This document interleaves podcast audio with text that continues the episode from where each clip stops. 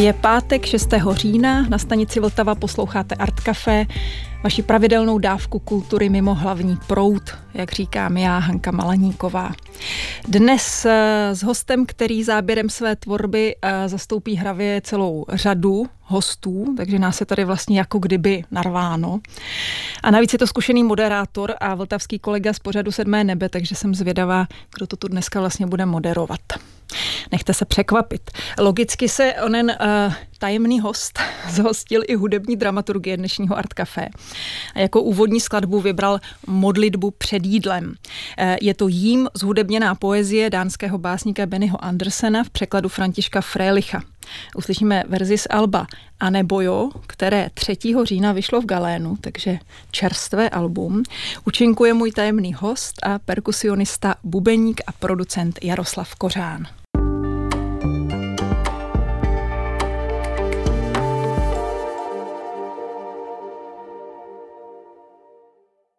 To byla modlitba před jídlem v podání mého tajemného hosta a také Jaroslava Kořána. Posloucháte Vltavské Art Café s Hankou Malaníkovou, eh, které dnes věnuji potulným umělcům.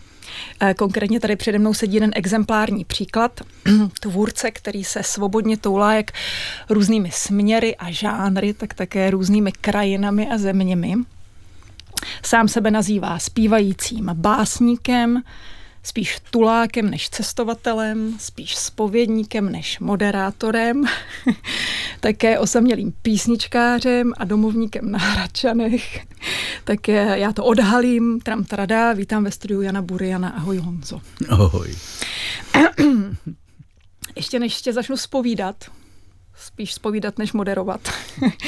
Eh, tak bych se chtěla vrátit k té písničce, kterou jsme slyšeli. Eh, ona vyšla poprvé v roce 2003, jestli jsem si to dobře našla na albu Drtivé jistoty, ano, ano, ano. Eh, které si vydal vlastním nákladem. A teď vychází znova na tom čerstvém albu. Proč se vydává znova a ještě mě zajímá ta spolupráce s Jaroslavem Kořánem? No, ona spolupráce s Jaroslavem Kořánem skončila asi tak jako po třech měsících, co jsme spolu něco dělali. To byla náhoda a ta náhoda mě jako pronásleduje celou dobu a moc se mi to líbil. Představ si, že prostě my jsme se potkali náhodou a e, řekli jsme si, hráli jsme si tak jako při nějakým zkoušení na ne, před, před uh, úplně jiným koncertem, kde on byl s jinou kapelou, tak jsme spolu začali blbnout a pak, jsme, pak jsem mu říkal, jestli by nechtěl přijít takhle blbnout do Kaštanu, tam do Břevnova, kde hraju. A on říkal, že jo. A tak jsme udělali koncert, kdy on vůbec neznal ty moje písničky, vůbec nevěděl, co, co prostě bude hrát.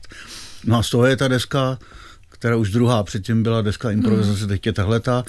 Jsou to prostě písničky, které on nevěděl, co bude hrát a já jsem mnohdy taky nevěděl, kterou melodii na to budu zpívat, protože jsem si vymýšlel taky tu melodii a všechno taky k tomu. Takže to je takový takovej spontánní takový výbuch, který ale skončil samozřejmě, protože to dál takhle nemůžeme dělat, že každý prostě dělá svoji hudbu. A, a z toho jsou nějaké fotky, kde tam máš všude papíry rozložený s těma... Eh, na, na piáně jsem měl takový texty, co ještě neměli hudbu, tak myslím, že jsem jich několik zhudebnil právě na místě. No.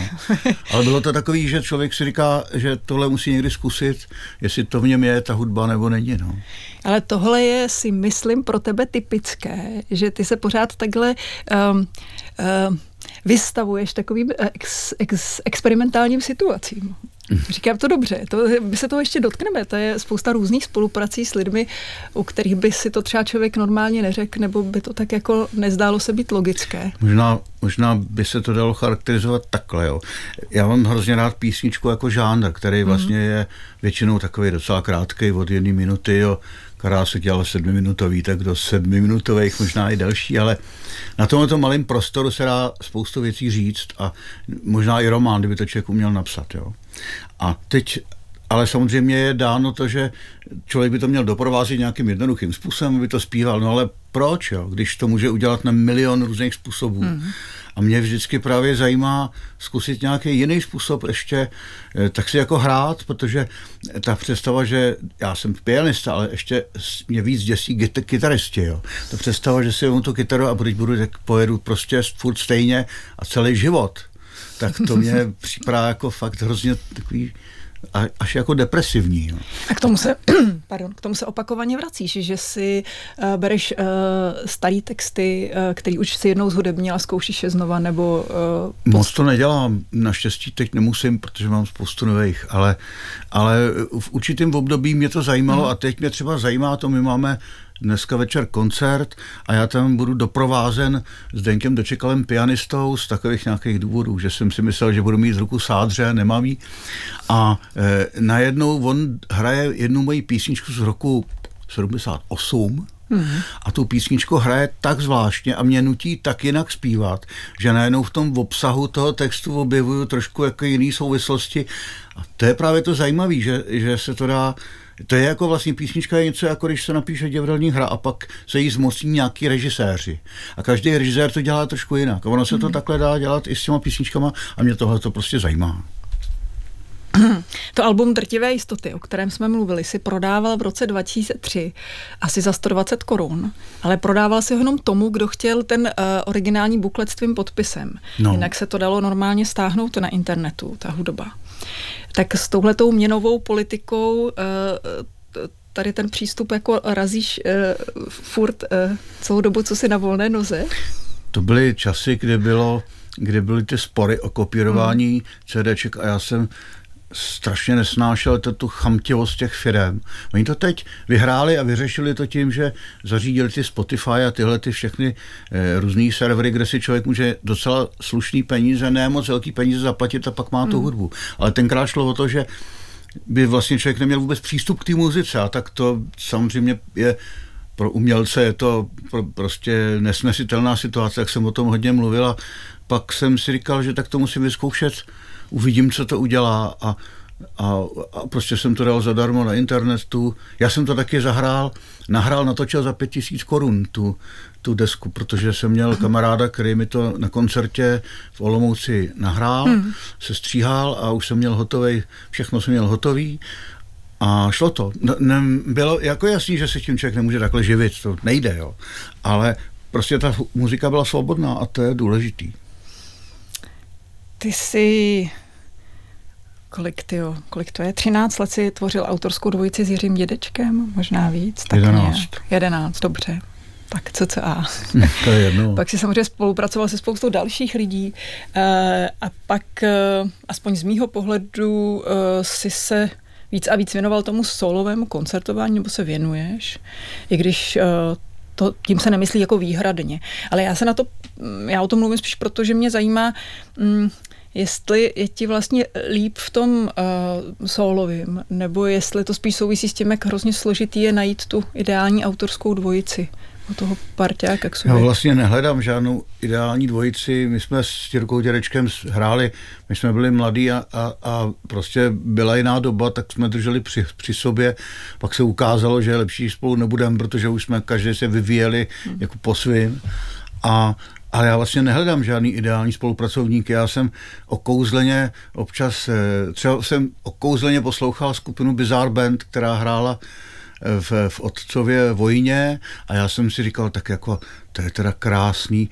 A pak jsem si druhý den ráno říkal, a co bys ještě tak v životě chtěl dělat? A říkal jsem si, jo, já bych chtěl natočit desku s tím Bizarre Bandem, ale oni mě určitě vyhodí, když jim zavolám. Tak jsem jim zavolal, aby mě nevyhodili a udělali jsme dvoj album, jo.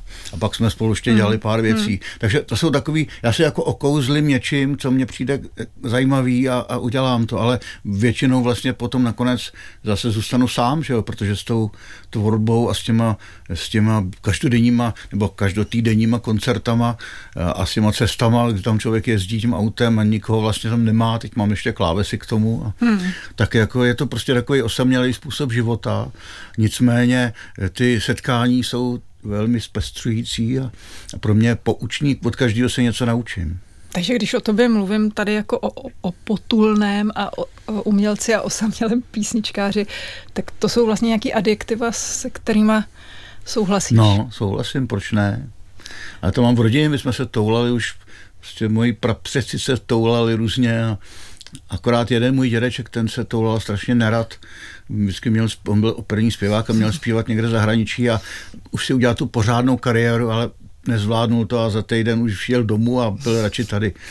No, takže ten, ten byl antitulák, ale jinak my jsme všichni tuláci. No, mě to uh, vlastně zajímá i kvůli tomu tématu, jak se tady uh, žije umělci na volné noze. To je takové téma no. pro mnohé. Uh, zoufáš si nějak? Je to pro tebe nějaké téma, nebo prostě snašel tu svoji cestu, přijal si to, jak to je? A... Když mluvil, budu mluvit o sobě, tak já si ne, nebudu stěžovat, protože vždycky se mi povedlo nějakou skoro okolností něco nového vymyslet a začít a takže jsem prostě přežíval. Nejhorší to bylo teď v tom covidu, ale to se nesmělo nic. Jo. Mm. Ale jinak to vždycky nějak šlo. Eh, když ale mluvím o jiných lidech, tak eh, třeba o mladých začínajících nebo o lidech, kteří mají větší smůlu, než mám já. Já mám docela štěstí v tom, že to, co dělám, je srozumitelný. Mm-hmm. Takže já můžu pobavit všechny možný lidi. Minulý týden jsem hrál ve vězení ve Vinařicích. Jo. A myslím, že ty lidi, co jsem jim tam zpívali, věděli, o čem mm-hmm. zpívám. Mm a v různých takových prostředích. Ale jsou lidi, kteří to tak nemají. Já si pamatuju vždycky na ten příklad, jak Vlastislav Matoušek, můj kamarád a velmi ksi extravagantní muzikant, udělal novou elektronickou skladbu, vážnou, symfonii nějakou a udělal premiéru a přišel tam na tu premiéru Pavel Klusák a už nikdo. A Pavel Klusák si to vyposlech, napsal o tom recenzi a takhle to vypadá, když člověk dělá experimentální hmm. věci. Nebo, hmm. Takže asi mluvit o tom, že se ti může uživit Dneska je to dobrý, protože ten systém grantů už je takový milostivější vůči těm lidem. Aspoň tak jsem dělal rozhovor s Bedfocusem, mladým 22-letým muzikantem a on říkal, že je strašně šťastný, že se narodil do téhle doby. V tom uh-huh. rozhovoru to říká, což mě při, připadalo překvapující. A říkal, že prostě je spousta možností, jak tuhle tu muziku, kterou on dělá takovou trošku podobnou jako ten Vlastislav Patoušek, tak jak se s ní dostat do světa, jak najít ty lidi, kteří to zajímá. Ale je to vždycky samozřejmě otázka. Otázka je ta, jestli člověk proto, jestli opravdu proto obětuje všechno v tom smyslu, že že se nenechá zlákat nějakou komercí, jo. že neza, mm. nezačne to svoje, co je jeho, prodávat, protože když začne prodávat, to znamená, začne se přizpůsobovat vkusu publika, začne dělat ty, ty takové ty snadné věci, takzvaně komerční, ale už se nikde nevrátí k tomu, co původně chtěl, to se ještě snad nikomu nepovedlo, jo. to mm. je mhm. taková ta stará věc. Ale, e, a on tam taky dokonce i ten, i ten Prokop, který teda si říká Bad Focus, tam říká, že to je možná lepší, kdyby se potom člověk živil něčím jiným a, a tu muziku a to, to, co dělá, dělal naplno prostě v tom čase, který mu zbyde, protože tam že si prostě to nepokazí, to, to poslouchání, to vidění, to hmm. cítění té věci, které chce dělat. A takhle to je, když člověk prostě chce napsat knihu, tak mnohdy se musí živit nějak, musí prostě přežít je lepší, když dělá něco, co je trošku jiný, než kdyby se živil blbýma knihám a čekal, až se vydělá peníze, aby si mohl napsat tu dobrou. Myslím si, že tohle cesta prostě není. Hmm. A hodně mých kolegů na tom není nejlíp právě, protože chtějí dělat něco, z těch písničkářů osamělých, co my tak jako pořádáme, hmm. tak z těch 30, co tam tak hraje, tak myslím si, že se tím živí tak tři. Hmm. Že ty ostatní vždycky mají něco, něco jiného ještě, aby vůbec mohli existovat. A, ale je to zase o to, v tom je víc svobody. Když prostě člověk to jako nechce ty prachy tak moc, tak, tak je svobodnější podstatně. Pokud někdo neví, tak osamělý písničkář je takové volné združení, které si nějak inicioval a nějak ho organizuješ, nebo organizuješ eh, večery a festivaly osamělých No, tak jako tak decentně od... organizuju vždycky jednou za rok, teď je to dvakrát za rok mm-hmm. festival, eh, protože jsou to lidi, kteří jsou si blízký a jsou to originální osobnosti, kteří dělají tenhle ten žánr. No a mě to baví s nima a, a mě je to taky baví, takže tam skoro všichni hrajeme vždycky zadarmo a je to jenom prostě proto, že se ty lidi rádi vidějí a ty věci, které vlastně vydali jsme dvě alba už tak jako společný, má to smysl, no, nějaký. Od roku 2006 mám pocit. Asi tři. Ty já jsem si tady... To je úplně jedno. Prostě to jedno dlouho, jsou to čísla, dlouho. ale...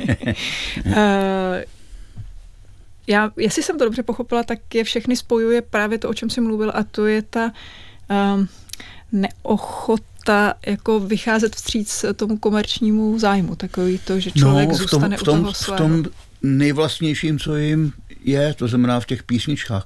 Prostě ty peníze, ty písničky nepíšou, aby vytvořili hity hmm. a když se z toho nějaký hit v úzovkách stane, tak je to náhoda, je to moc příjemný. Ale jako ne, ne to, to, to teďka je taková ta móda zjistit si, co ty lidi chtějí a pak jim to dát hmm. tak to tady nefunguje. Tady to je obráceně. Prostě udělám to, co chci a buď se někdo přidá nebo nepřidá. A to je pro umění asi jediná cesta. Já to ne, tu objednávkový způsob e, moc neuznávám. Když se bavíme o osamělých písničkářích, tak bys si mohl uvést svůj další, uh, svůj další hudební vstup, uh, co by hudební dramaturg dnešního Art Café, uh, neboli Jiřího Smrže.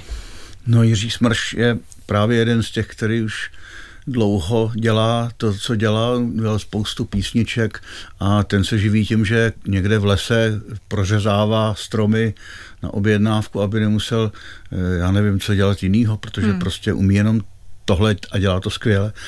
Teď mu vyjde kniha pamětí a ty víš, jak se jmenuje? Jmenuje se Dosud. Jmenuje se Dosud, vyjde to v Galénu a budeme to eh, jako slavit potom v listopadu eh, v, v Praze, což je ještě dost času ale mm, já jsem si říkal, že bych to rád řekl, že ta jeho knížka vyjde, protože to není jenom knížka paměti, ale taky knížka těch jeho textů hmm. a ty jsou opravdu krásný. Poslyšte, co ten člověk dokáže napsat v téhle písničce, co jsem si sem přines. Písnička Můj nejoblíbenější obránce.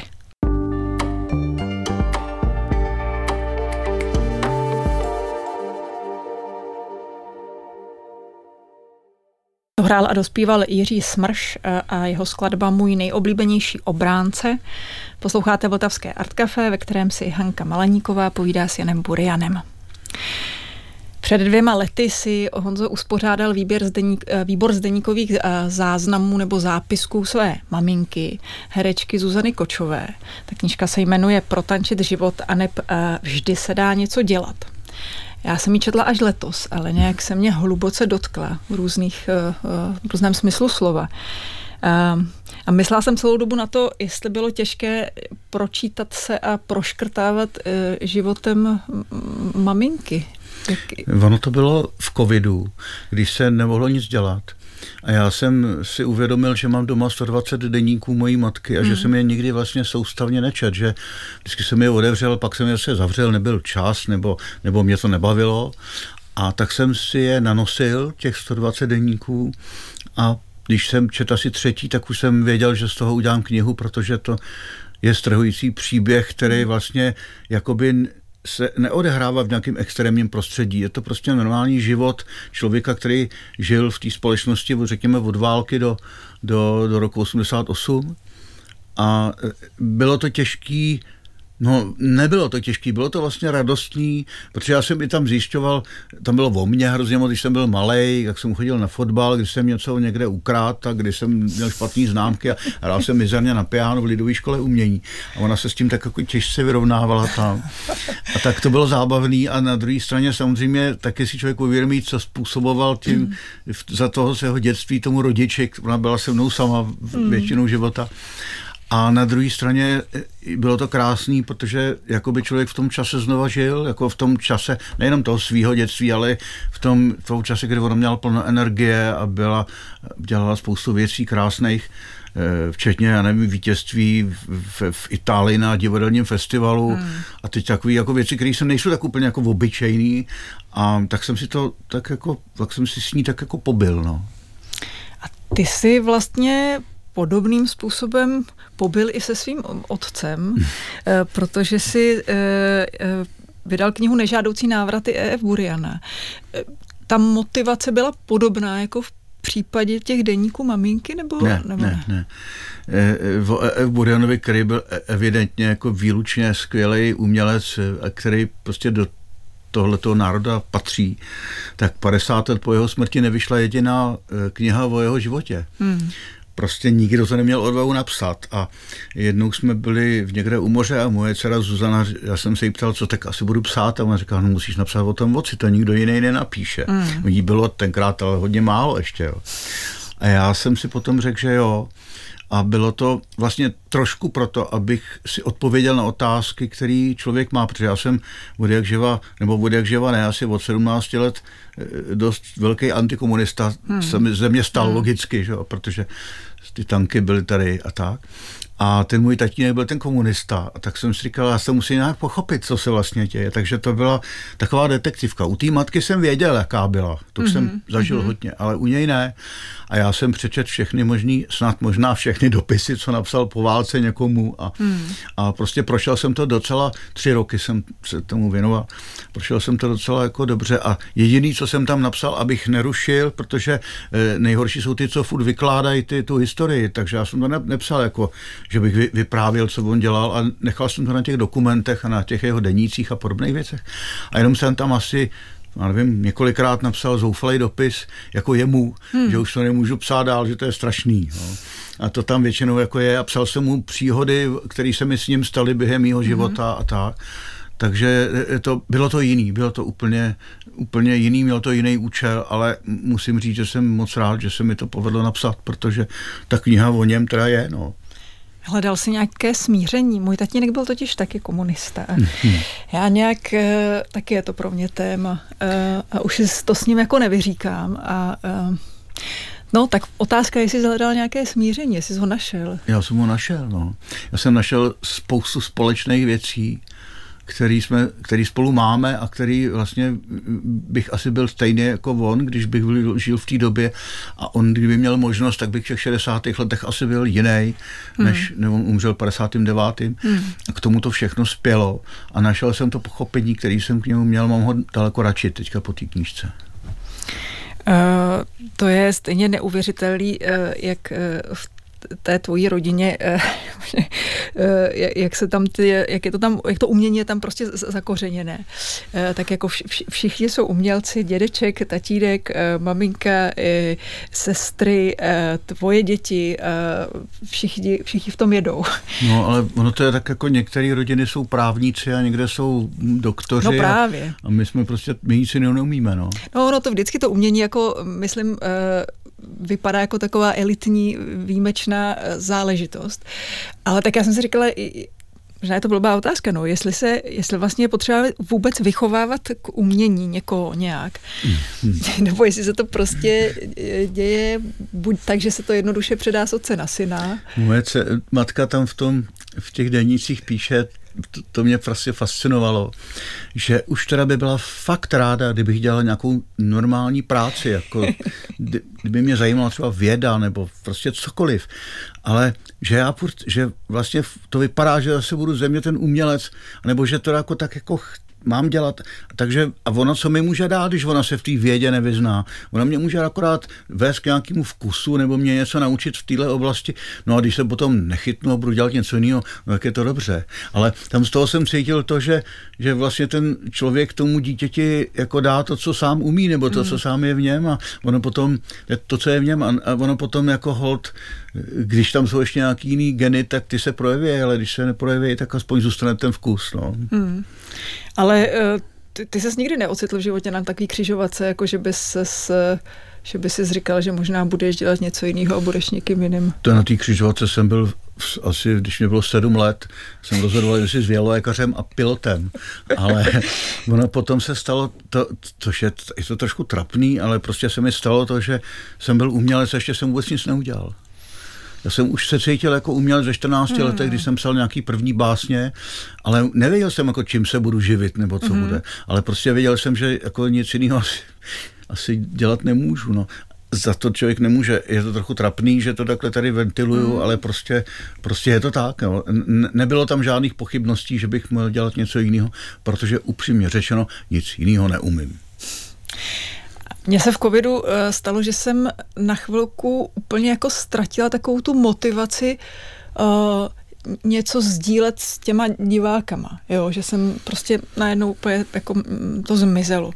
A tohle znáš, tenhle pocit, nebo, nebo ne? Ne, já jsem v covidu se natočil asi 75 8-minutových pořadů doma na internet, který, který se jmenovali něco, že vysílá přední Kopanina, když jsem bydlel v Kopanině a napsal jsem asi tři knihy a tak jako já jsem prostě ne, ne, nestratil jsem, mě to Aha. chybělo, udělali jsme pár takových různých koncertů, jeden třeba pro Čechy do Finska, jo. prostě jsme pořád něco vymýšleli a teda moje kamarádi protože prostě já, to jinak nejde. Mm. A já jsem hlavně nechtěl propadnout nějakým takovým jako depresím, i když bylo mm. spousta důvodů ke smutku, protože umírali kamarádi úplně nesmyslně. A, mm. ale, ale prostě nepodat se tomu, no. Mně teď vyšla knížka, který se nikdo vůbec nevšim, protože to už taky, co by si ji všímal. To je knížka fejetonů posledních, co jsem dělal v Galénu a to je, to je takový deník z toho covidu. Tam vlastně mm-hmm ty fejetony, protože jsem je musel psát každý týden, tak tam je vlastně vidět ten vývoj. V tom jednom prvním píšu, že to je strašný ta epidemie, že to bude pre ještě asi měsíc trvat. Jo? A to bylo dva roky potom ještě. A teď jako celou tu dobu tam je taková ta, vlastně ty pocity tam jsou docela dobře zapsaný. A já jsem docela rád, protože už bych to zapomněl, že to tak bylo. A tam to všechno prostě mám. Hmm. No, eh, když jsme si eh, scházeli eh, dneska před tím rozhovorem, tak já jsem se trochu těšila, že bude mluvit o Islandu. a ty si říkal, že už vůbec nechceš říkat nic o Islandu. Ale já jsem o něm chtěla mluvit, protože já jsem si, když jsem si přečetla tu knížku deníkových záznamů, zápisků tvojí maminky, tak jsem měla pocit, že vlastně to byla ona, skrz eh, koho se vlastně na ten Island poprvé dostal. Jestli jsem to dobře pochopila, že si tam no, prostě no, doprovázel no. na její, eh, na její výpravu na Island a od té doby tam byl teda asi... Já jsem ji nedoprovázel na výpravu, já jsem ji doprovázel na nádraží. jo, takhle. Ale, ale ona mě, ona vlastně napsala tu knihu pr- svojí mm-hmm. a když pak umřela, ona umřela 88, tak když se začalo cestovat, tak asi v tom 93. mě moje žena říkala, že bys měl jet na ten Island, když tam byla ta maminka, abys viděl, co tam dělala. Mm. Tak jsem se tam vydal a byl jsem ztracen. Prostě prožil jsem stejný mm. že okouzlení a v tu chvíli teda od té doby tam jezdím téměř každý rok a a, a mám tu zemi moc rád. Ale je to teda dědictví po matce, ale nebylo to tak, že bych tam sníjel. To, takový, to Mě zmátla nějaká nešlo. fotka. Tam je nějaká fotka, kde ty oba s batohem eh, nebo s, s No to já ji nesu batoh na tom nádraží. tak já myslela, že jsi pak dojel až tam. Že jste tam byli spolu. Tak jsem, já jsem měl devizový příslip, to, jak to nebyl tak jednoduchý. jo, jo, to je pravda. Uh, tak jsi tam byl třeba 30krát na tom Islandu? Jo, určitě. určitě.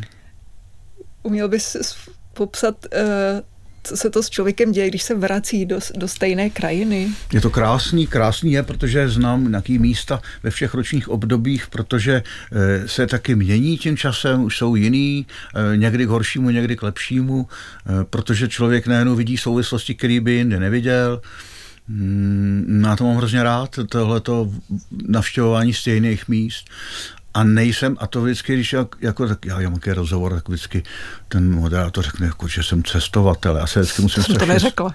Já vím, že ne, proto taky to říkám. Kdybys to řekla, tak by mi to bylo trapný. Ale jako já nejsem žádný cestovatel. Já prostě jezdím na stejný místa, protože eh, chci, chci jezdit do hloubky a ne do šířky, jestli, mm-hmm. jestli to říkám správně. Protože je spousta lidí, kteří prostě mm. jedou a odškrtnou si to a mají to. Jo? A to já nechci, já chci, aby mi to něco dávalo a mě to dává něco, když člověk prostě jde do hloubky. No. Mm-hmm. Tak jinak to asi nejde. A těch míst kromě Islandu je ještě víc, na který se vrací, že to Portugalsko, Portugalsko Balt. To nedávno to bylo Chile, nevím, jestli mm. tam ještě někde dostanu. A jsou to Baltské ostrovy, to je, to je spousta takových krásných míst mm. na, tam na severu. Vím, vím, tam trochu jezdím, trochu do hloubky. uh, A kdybych řekla, že jsi průvodce, tak to řeknu správně. Ano, ano, ano. To je moje zaměstnání, nebo prostě takový druhý povolání, který vzniklo z toho, že jsem napsal nějaké knížky a pak se to nějak tak semlelo, jak jsem se naučil to řemeslo. Dělám to jako řemeslo, není to jako nějaká exkluzivní věc. Opravdu tam nosím klíče a, a starám se o to, když se něco stane a, a, a stěžuju si, že není, byl, nebyla dobrá snídaně a podobně. Ale je to vlastně moc pěkný zaměstnání, protože je to taky trošku psychologická práce a, To jo, to tak jo. si to tak jako užívám. No a tak e, jsou e, různé typy zájezdů, e, jako poznávací, odpočinkové, adrenalínové. E, tak jaké zájezdy jsou s Janem Burianem? Tak co bys řekla asi, jako jedině poznávací. Odpočinkový bych si dal taky, ale to bych za to, to, už to nesměl být dalších 20 lidí, že to je trochu otrava. A adrenalínový, to se to stalo jenom, si, když jsem byl jednou v Chile, tak jsem dělal kanioning, to mi úplně stačilo. Od té doby už to nechci. A no, je to poznávací, ale já bych hlavně chtěl, aby to bylo takový, že ty lidi, když, aby se do té země zamilovali, protože ji mám rád, a taky, aby jim to něco dalo opravdu do, do jejich života, aby to nebylo jenom taková jako dovolená a tam jsme zjistili, kolik ta hora měří a, a jaký jsou tam města, tak to je vlastně jedno, ale je, jaká je tam duše a jak se tam lidi vyrovnávají s problémem, jak se k sobě chovají, jaká tam je literatura, jaký jsou tam pohádky, to myslím, že už je lepší. Hmm. Je na čase, myslím, aby si zalovil do svého hudebního playlistu uh, Jana Buriana. uh, já tady mám uh, jako další single Odtávání. A teď přijde uh, znovu na přetřes ten zmiňovaný Bad Focus, neboli uh, pražský producent, skladatel, multiinstrumentalista Prokop Korp. Uh, proč si vybral zrovna tuhle píseň? No, my, my jinou nemáme, my máme jenom tuhle jednu. To vzniklo náhodou, protože Prokop pracoval u mýho syna ve studiu a já jsem tam poslal nějaký texty že oni tam si s tím hráli a najednou mu přišla zpátky písnička. A mě to strašně potěšilo, protože kdo dneska má o 50 let mladšího spolupracovníka tady, že? tak jsem si to užil hezky. Tak odtávání.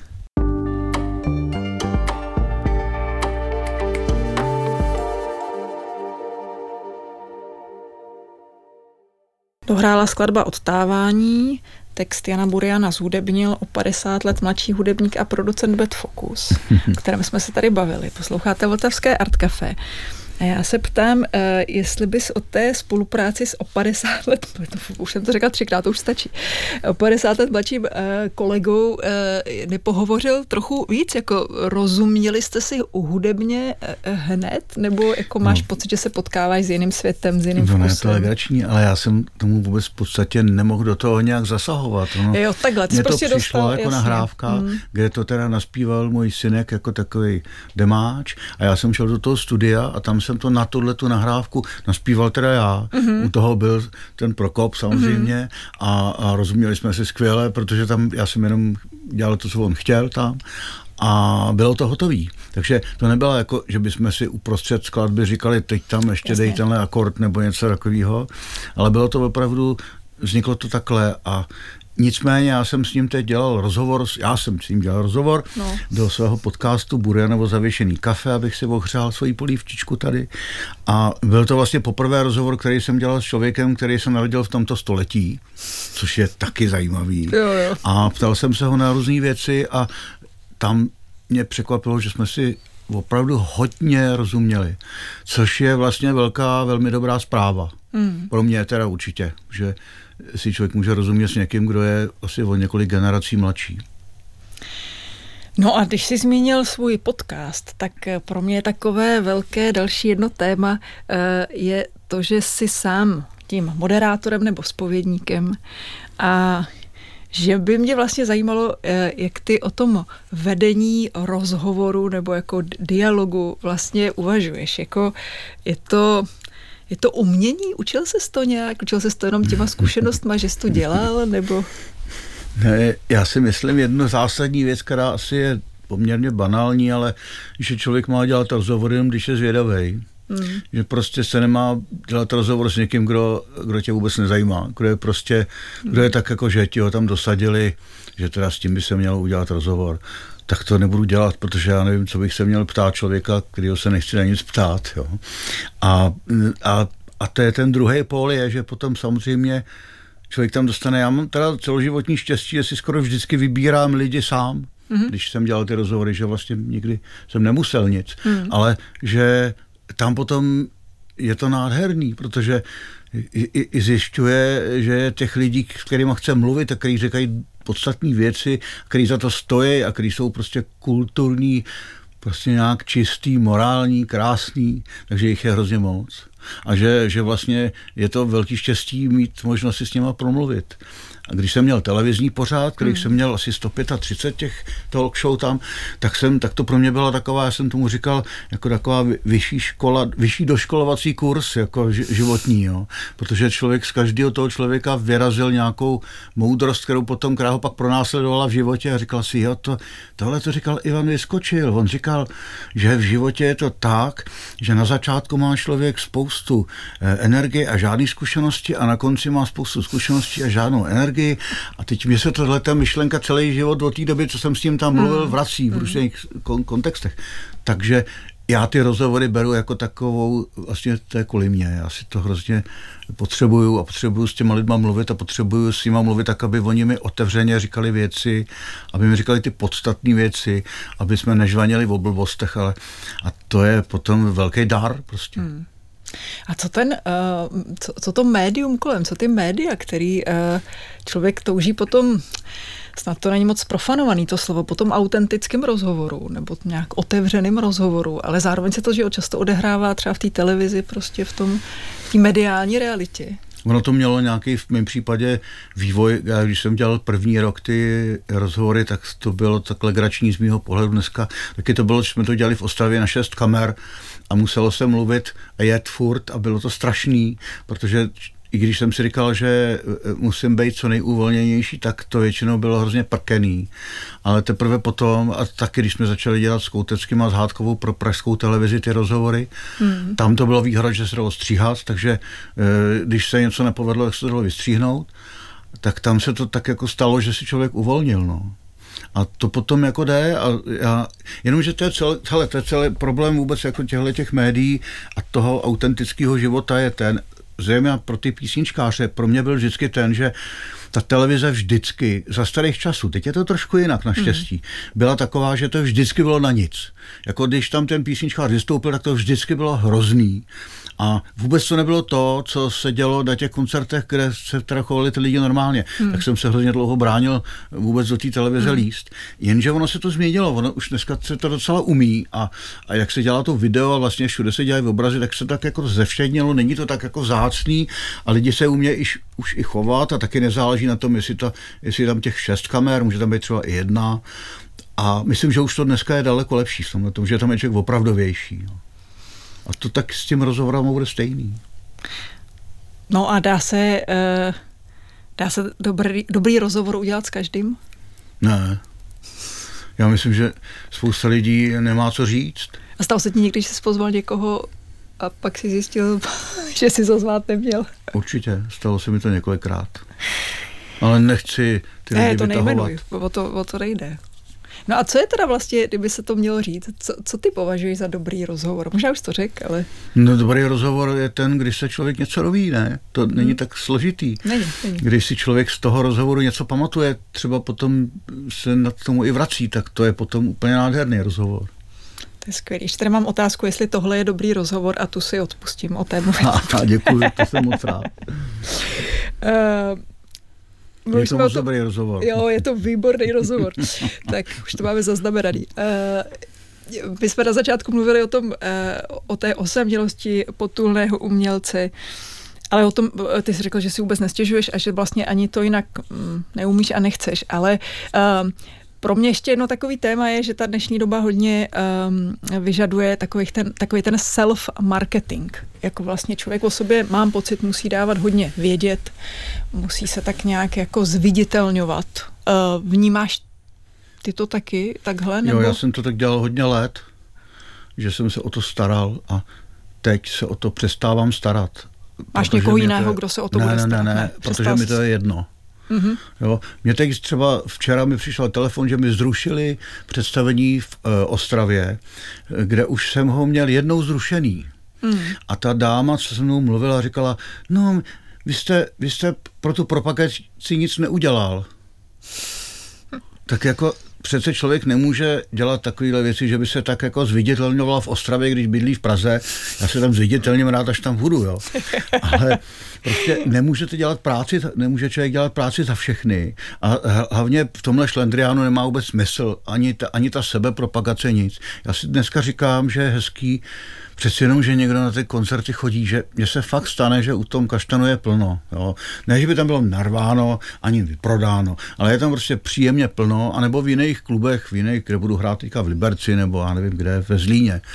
Že prostě ty lidi přijdou a že je to zajímá, ale už mě vůbec nebaví jim říkat, hele, já jsem tady zajímavý písničkář, mám fakt dobrý věci, pojďte si to poslechnout a ještě se u toho nechat vyfotit. To fakt už mě to přestává bavit a tím, mm-hmm. jak mhm. taky stárnu, tak mě to začíná být vůbec jedno. Jo. Je, teď začíná bavit jenom to, to nejniternější, to, když jsem já spokojený co, to se mi zrovna povedlo. Hmm. A tak to je pro mě teďka nějak důležitý. A pak to štěstí, že se někdo najde a pochopí to tak to je jako krásný. A může to být třeba jeden člověk. Ostatně, celý život se mi to vlastně takhle děje, když se mi třeba podařilo se seznámit s někým, na kom mi opravdu hodně záleželo. Josefem Hiršalem, Františkem Listopadem, já nevím. A když tyhle ty lidi vám pochválejí věc, tak je to víc než vlastně co jiného, protože vy víte, že jsou to mistři svého oboru a že od nich jako ta pochvala i není jako neupřímná, oni by to neudělali a že hmm. teda fakt si říkáte, tak to, to jsem teda šťastný. Jo. Když mluvíš o tom, že stačí jeden člověk, tak uh, ty provozuješ také bytové koncerty. To je zkušenost, která mě eh, nesmírně zajímá. No, Kolik, kolikrát eh, jsi to teda zažil? Já jsem asi 40 jsem jich udělal zatím. Bytové koncerty jsou prostě, je marketing, jo, protože, protože eh, já nebudu přece pořád říkat nějakým pořádům, že mě mají zvát, tak řeknu těm lidem, jak se mě pozvou domů. Ono to někdy vypadá úplně stejně. Do knihovny přijde 20 lidí a, a dom, doma si na zahradu pošlou, pozvou lidi mm. 20 přátel. Někdy je to málo, někdy jsem, jednou jsem hrál v paneláku v Rakovníku pro dva lidi, to bylo moc pěkný, manželé, Yeah. Bylo to hezký, ona si dala takhle hlavu na rameno tomu manželovi a poslouchali písničky. Mě to strašně baví, protože zjišťuju, že je spousta kulturních lidí v téhle zemi a že kdyby člověk jezdil jenom po těch bytech a hmm. dělal to, co dělá a nechodil k pumpě do samoobsluhy, tak by měl pocit, že jsme opravdu národ na, na kulturní úrovni. Jo. Na, štěstí, na neštěstí do té samoobsluhy chodit musí. Ale tohle je opravdu velmi povzbuzující věc. Potkal jsem spoustu zajímavých lidí a když už jsme takhle u toho, to, tu Vltavu poslouchají spousta lidí, kteří by to udělali, tak, mě, tak si mě pozvete a tam k vám prostě přijedu. Ať. To, je, to je ten marketing, který si pode mě chtěla, abych udělal. Já jsem ho chtěla. uh, to je asi to je úplně jiná atmosféra, když uh, sedíš u někoho v obýváku nebo na zahradě, nebo na tebe koukají tady dva přitulení man, man, manželé. Uh, dělá to něco i s těma písničkama, ne? No ono je to, je, je to jinak trošku. Mm-hmm. Někdy se mě pozve někdo na narozeniny, protože ten dotyčný, co mě má ty narozeniny a jeho manžel, třeba mě mají rádi. Mm-hmm. Ne tak ovšem jejich příbuzní, kteří jsou na té oslavě. Jo? Takže, ten, takže z toho koncertu se stává normálně profesionální rutina, aby, aby oslavenec, oslavenkyně byli rádi, že to udělali a ty ostatní, aby to přežili. A já, abych to přežil. Jo? Počkej, to mě tak, vůbec nedošlo, že to má. Někdy to takhle může být, no. ale eh, samozřejmě ne, není to tak zdaleka ne ve většině jasně, případů. Jasně. Je to prostě hezký a neurčuje to tak úplně, jak ty písničky dělám, jenom někdy se stane asi dvakrát, že jsem dostal play, playlist, abych zahrál tohle, tohle, tohle, tohle. A jsem říkal, no jasně, zaplatili jste ty, no tak zahraju. A zahrál jsem podle toho play, playlistu ty písničky, jak si oni přáli. Že? Což je takový zase pro mě zajímavý, protože je to něco nového a nikdy jsem to nedělal. A, tak, ale jako jinak je to stejný, je to jako na tom koncertě v, v klubu nějakým. No a e, já, já vůbec nemám nic proti e, marketingu. Jo. Mě by zajímalo, eh, ty jsi mluvil o tom, že ti vyjde teď nová ne, počkej, ty, ty máš spoustu takyž nových věcí. Ty máš to čerstvý CDčko, o kterém jsme mluvili na začátku. Ale pak jsi mluvil, uh, nebo takhle, mě prostě zajímá, jestli se zase hodláš vrhnout v nejbližší době do nějakého, uh, do nějakého třeba hudebního nebo jiného experimentu, jestli takhle něco je před tebou. A jo, a ještě, prosím vás, to je důležité, já se na to ptám, protože Jan Burian za chvilku vyběhne směr do Kaštanu, aby tam odehrál koncert, na Češ v podstatě chvilku pospí a vyběhne na letiště, aby jel do Portugalska no, na další... Tak to je normální, prostě pracujeme, aby jsme mohli žít, to je pořád. já děkuji za známení, že máme dneska večer koncert v Kaštanu, jestli tam bydlíte blíz, tak jako já v Řevnově, tak přijďte. Ale eh, no, jestli mi, no, já jsem ten experiment zažil na jaře, kdy mi moje kamarádka Vlasta Urbanová říkala, abych si psal denně jedno čtyřverší. Mm-hmm. Když se nudím, když si píšu deník, A tak jsem to začal dělat a vydržel jsem to dva dny a třetí den už jsem napsal osmislokovou báseň a takhle vlastně během dvou měsíců vzniklo asi 60 básní a z toho asi 20 písniček, což se mi opravdu v životě nikdy nestalo. Hmm. A knížka, která se jmenuje Z ničeho nic, což tím trošku souvisí, tak ta vyjde teďka během několika týdnů v Galénu jako knížka poezie vlastně. A z toho potom jedna deska, která se chystá někde na konci roku, která se bude jmenovat v Horečce a už je skoro celá natočená. Máš tak... vůbec ponětí, kolik si natočil uh, desek? Ne, ne, ale teď jsem se vyděsil, protože když jsem udělal tu zpívající knihu, což byla kniha s QR kódama, kde bylo 240 písniček, eh, jako mohlo se tam poslechnout, tak já jsem si všiml, že nějaký prodejně je to mají rozdělení na 12 alb po 12 písních, takže já mám asi, já vypadám jako šílenec. Jo, je to pravda. Já to, ne, nevypadáš výborně, ale když si člověk, když si člověk chce udělat nějakou rešerši k tomu rozhovoru a otevře si jako tu tvoji biografii, tak to je ale to tak není, prostě já ne, tak ne, ne. pracuju si tak pomalu a mm-hmm. snažím se... Jsem tam něco. To nepřehánět, no. Ještě máme projekt s mým synkem Jiřím, který mi teď zhudebňuje takový básničky, který bych já nedokázal zhudebnit a zhudebňujeme je za, za pomocí těch supermoderních mm-hmm. pop, pop musicových a různých eh, pro, eh, syntezátorů mm. a, a zvu, zvu, samplerů a všeho možného. Hrajeme si tak a možná, že z toho časem něco bude. No. A proč by se nedokázal zhudebnit? To je poslední otázka dnešního Art Café. Protože některé eh, texty vyžadují jako větší energii v té muzice, aby měli smysl. Oni mají smysl jako básnička, mm-hmm. ale jako písnička, písnička je speciální žánr a mm-hmm. přeci jenom to chce trošku aby to bylo takový jako jednoznačnější, když to mám vyprávět já. Mm-hmm. Když to vypráví kapela a ještě milion věcí okolo, tak se tam dějou zábavnější věci a dá se to poslouchat snad. Tak eh, to byl Jan Burian. Já tady koukám na hodinky. Díky za návštěvu. Asi opravdu už se tam toho víc nevejde. Já děkuji za pozvání. Děkuju. Eh, vybíhá do kaštanu. Vy můžete také, kdo jste blízko. To je pomalu ale jistě konec dnešního Art Café, které připravila Hanka Malaníková.